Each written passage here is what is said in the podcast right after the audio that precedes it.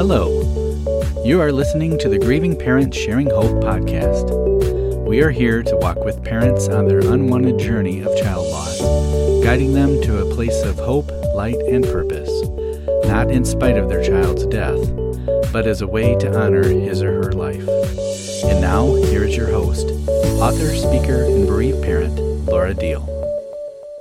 Hi, thank you for joining me here today. I am recording, as always, from the Hope Mobile. This is our 38 foot motorhome that Dave and I live in. Right now, we are in Orlando, Florida, and I'm occasionally hearing the pitter patter of rain, and you may also occasionally hear the pitter patter of my little kitty's feet or activities around me. So, just reminding you of that. Dave's pretty good at editing, but sometimes we can't get all of those extra little noises out. So, let's go ahead and get started. When a new year shows up, it brings a myriad of emotions for many of us bereaved parents, especially if this is the first time the calendar has turned since your child died. There are so many words that can describe what we think and how we feel, such as numb, regret, anger, sorrow, fear, confusion. I'm sure you could add quite a few of your own words to this list, and these are all valid for sure. And as you can see, they're also all negative words. It's negative feelings. So, how can we start to move the needle toward the positive, especially if we don't see how that's even possible? Or maybe you're someone who doesn't know if you even want to move in that direction. Well, I believe there is a word that is the bridge between the two, and that is the word hope. When we have no hope, we have no desire to live. Now we know the enemy is out to steal from us and to kill us. And if he can't do it physically, he will do it to us emotionally. And when our child dies, we have the biggest red target on us for the enemy to do exactly that. We are so vulnerable in our pain and in our darkness. And the enemy comes in and he steals our hope, leaving us wanting to just die and go be with our child. And this is usually even more of a struggle for those who lost their only child or they've lost all their children. And then there are those who also they don't have a spouse to share this with or a grandchild from their child and they feel totally alone and they really can see no reason to stay here on earth and keep living even if we do have other children, or like myself, I have the blessing that I have a grandchild left behind from Becca, or we have a wonderful marriage, or maybe we had a life of purpose and passion before our child's death, and all of that comes crashing down, and we're left in a world of darkness and hopelessness, not wanting to be here anymore. It happens to all of us, no matter what we had to live for before it seems like none of that is worth living for now. I know Dave and I have talked about this a lot. And a few years ago, the Lord showed Dave that it's like we have the heart of that shepherd that Jesus talks about who leaves the 99 to go find the one. It's like that one is lost, that one is missing, and we just want to leave everything else behind to go find that one, don't we? But I need to remind you that the death of our child did not blindside God like it might have done to us. And that means that we do not have to stay a slave, chained to our prison of darkness with no hope. Jesus came to break every chain that could ever try to keep us bound. This is not beyond him. He will carry you through this valley of death back into a place of hope. There is a seed of hope already inside of you. If you have Jesus in you, if you have the Holy Spirit in you, you have hope inside of you. It may be dormant at the moment, but it's there. It just needs to be nurtured. And in time, in its season, it will begin to break through the hard ground and it will begin to sprout. So, one thing a new year can bring is new hope.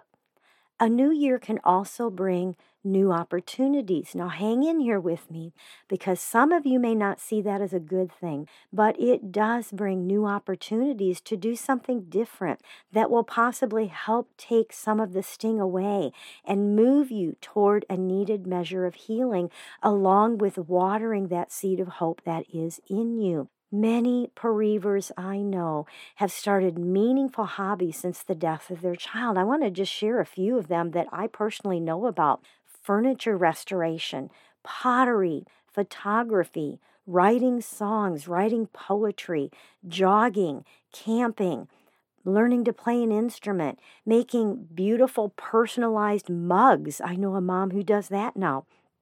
And some of these hobbies have turned into businesses, like the one with the mugs and the pottery, and the one who does furniture restoration. She now has a boutique in an upscale area of her city, and she sells. I mean, the stuff that she does is absolutely beautiful. And for these bereavers, knowing that they're creating something others love enough to purchase has had its own healing element to it.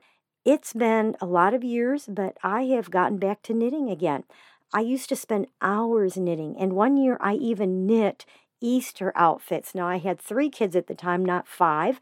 I knit Becca a sweater, and I knit her brother a matching vest and sweater, and her baby sister, I knit her a dress. And recently, well, last year, I knit slippers for all my family members, and I really enjoyed it. Starting a new year is a great time to learn something new or to pick up an old hobby you let fall by the wayside over the years. And that's what happened. The woman that I know that does pottery, she did it before. She's picked it up again. She now has a little pottery studio, and the stuff she makes is phenomenal. It's gorgeous stuff. It's also a great time to do something to bring awareness to others or maybe to raise money for an organization around the cause of death for your child. I've had Rick Kaufman on the podcast, whose three year old daughter Kelsey drowned in a public swimming pool eight feet in front of a lifeguard.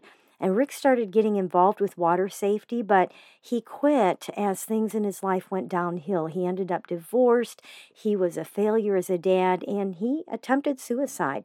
And for eight years, he let the darkness of grief consume him and blamed all of his failures on his daughter's death instead of his own bad choices during that time. And 15 years later, Rick came back to the area of water safety and found out that nothing had changed. The numbers of drownings were still the same, and there were still too many families with a similar story of children drowning in front of a lifeguard. So God has given Rick favor to be a voice and to help bring awareness of water safety to others in his daughter Kelsey's name, saving lives and sparing other families from finding themselves in this unwanted, painful, lifelong club of child loss. Have you heard of SADS? S A D S? It's like SIDS, sudden infant death syndrome, but with adults, sudden adult death syndrome. I hadn't heard of it until meeting, uh, now precious friends of ours, Dee and Dave, whose daughter died in her sleep, and it ended up being from a genetic heart issue that no one was aware of. And each fall, they do a 5K run to raise money to put life saving automated external defibrillators, they're called AEDs, in public places in our community back home in Wisconsin to make life saving measures available to others. I've had Marcella Johnson on the podcast, who invented the Comfort Cub, which is a weighted teddy bear for those who have had pregnancy and infant loss. And these are now being used for mental illnesses. And these bears are everywhere across the nation. My friend Patty Small's daughter, Megan, was killed instantly in a head on collision by a young college student who was texting behind the wheel of his truck.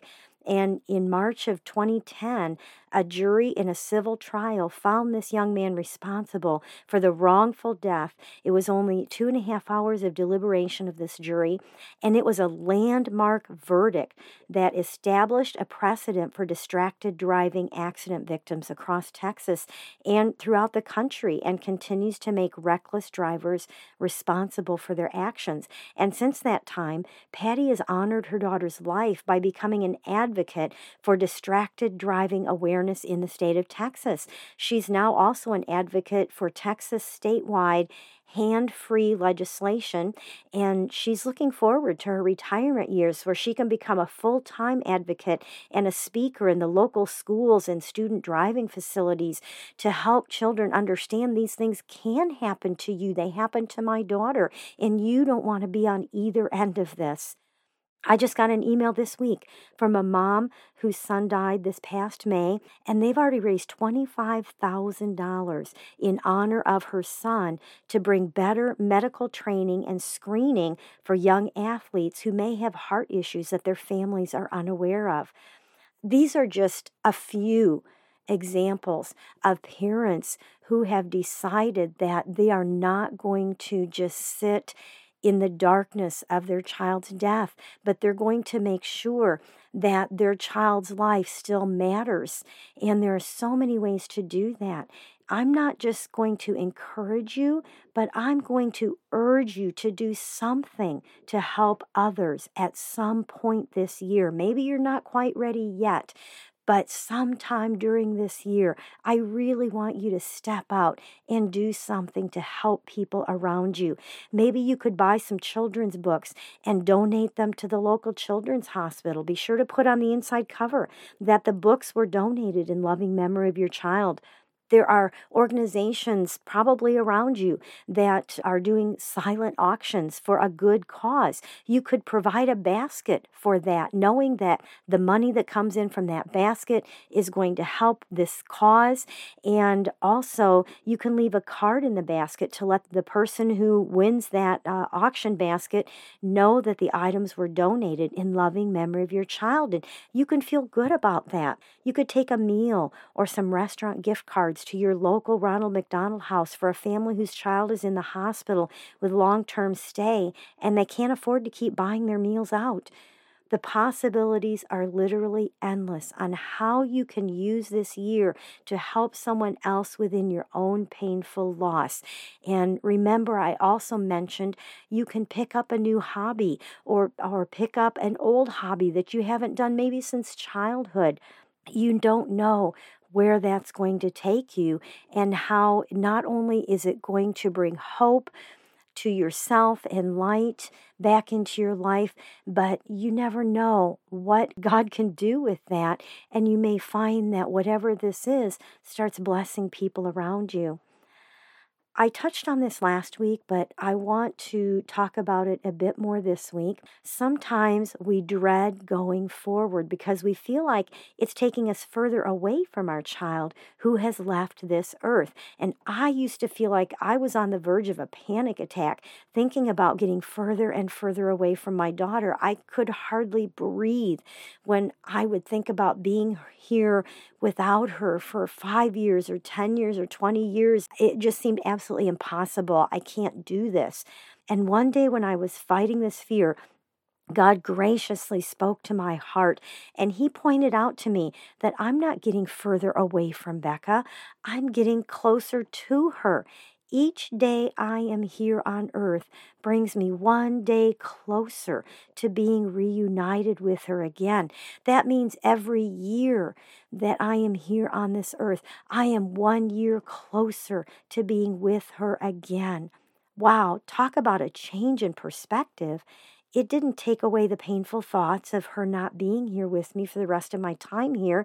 It doesn't happen like that. But it did take away that panic type of terror that I kept finding myself in. So, a new year can also be a reminder that we are getting that much closer to seeing our children again. And that is exciting. There's no doubt about it. Starting a new year can be extremely difficult as a bereaved parent. New means change, but that doesn't just have to be a negative, painful thing. It can also be a catalyst for new opportunities to move toward a healing that allows you to learn how to live in hope and light and even move toward having meaning and purpose again. And I when I talk about getting to a place of healing, I never ever mean that we get to a place of healing where what happened doesn't matter, our child's behind us and it's all good again.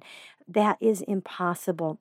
But when I'm talking about getting to a place of healing, I'm talking about getting to a place where we can function and live life again. So ask yourself what you can do differently to move yourself in that direction. And if you can't think of anything, ask God to show you what you can do. And if you don't even want to move in that direction, ask the Holy Spirit to give you the desire to help someone in some way, no matter how small you think it may be. You may think that's impossible, but there are so many of us who thought it was impossible for us as well, who want to encourage you in this.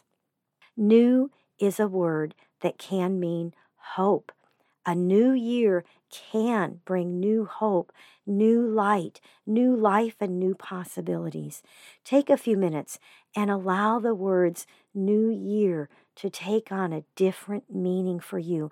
Give yourself permission for the possibility that a new year means that you can move away from this darkness and fear into peace and a greater measure of healing for your shattered heart. Those of us who have been on this journey for a while know it can be done. You are not alone. Let's do this together. Before we go on to the birthday segment, I want to remind you how important it is to spend time with others who get it. I just said you're not alone because they've also lost a child from this earth. Well, GPS Hope has two weekend getaway retreats planned this spring to give you an opportunity to do that, and we're planning two more during the summer. Just go to gpshope.org slash retreat to find out more information. Right now, there's only the two there for the spring, but we're working on the summer ones and we'll let you know when those are there. Also, be sure to check out the Grief Cruise that is set for January of 2023. We just did this for the first time in December and it was wonderful. I used to not want to get around a group of other bereaved parents because I thought it was just going to be a bunch of people sitting around boohooing about our kids, and I would leave feeling worse than when I went. But I guarantee you that is not the case. So I really encourage you to at least check these out. You can find out more about the cruise at gpshope.org/cruise. I'm going to put a link to the retreats and the grief cruise in the show notes. I will also put a link in there to the podcast episodes with some of the people that I talked about a few minutes ago in case you want to hear what they have to say. Also, if you listen to this podcast on an app such as Apple Music or Stitcher or iHeartRadio, would you please leave a rating there? Hopefully, five stars or the highest they, they have, and possibly write a short review. The more reviews and ratings there are, the more that this podcast is pushed higher in the search engines when parents are looking for hope and help with child loss to find us. Plus, if they read how it's helped you and others, they'll be more willing to give it a try and listen for themselves. Before I share this week's birthdays, I want to let you know I'm going to change things up slightly. For those who are regular listeners and you have sent in your child's birthday, you know in the past, since the podcast comes out each week on Tuesdays, I have announced the birthdays on the week based from you know, Tuesday to Tuesday. But I'm going to start going from the typical week of Sunday to Saturday to make it just a bit less confusing on which week your child's birthday will be announced. And I just want to let you know that Dave always sends out an email to the bereavers the week your child is announced so that you don't forget to listen for your child's name to be read. And starting this year, when your child's birthday has been announced they will be removed from the list and you'll have to re add them. And I'm sorry about the inconvenience. And when we send you the email to remind you that your child's birthday is being shared, we will also remind you and put a link in there to re sign up if you want your child announced the next year. And the reason we're doing that is because the lists are growing. You may have noticed that. We've had some where we've had seven, eight, ten kids to announce, and I'm happy to do that. But, you know, sometimes bereavers get to a point where they're just ready to move on and they don't need the weekly podcast or the weekly word of hope. They're to a point where it's like, I'm ready to live my life and not feel like I'm immersed in my child's death. And so for those, we don't want to keep announcing the birthdays of children of people who aren't listening to the podcast anymore. And so to keep that list from growing endlessly, and you may feel like I'm talking endlessly right now, sorry about that we're going to take your child's birthday off. Like I said, you'll get an email and it will remind you to re add your child if you want to do that. So let's go ahead with this birthday segment. This week, we just have one birthday to announce. Ryan Hines was born on January 7th and is forever 27. And we are honored to celebrate this birthday with his family. Now, if you've not had your son or daughter added to our list for our birthday segment, all you have to do is go to gpshope.org slash birthdays, submit the needed information, and we will add your son or daughter to our birthday segment the week of his or her birthday. Bad things do happen to good people. I know that's a phrase we hear, but it's true. And we don't understand it while we're here on this earth, but horrible and even evil things happen to God's people. The question is are you going to become bitter or better? What value are you going to place on the life of your child? That is where the mind shift happens life or death. Personally, I refuse to let my child's death cause more death, meaning my own, because we all feel like we died when our child died. I will not give the enemy that kind of victory. Because Jesus lives, my child continues to live, and I can live a meaningful life while I'm still here waiting to join her. I have allowed my God to make good on his promises in my life, to give strength to the weary and hope to the hopeless. And I will allow that hope to continue to grow in me as it becomes joy that reaches beyond death, both my child's and mine. I hope and pray in this new year of 2022 that you decide to make the same choice. It's a process. And as you work your way through it, remember H O P E. Hold on. Pain eases. There is hope.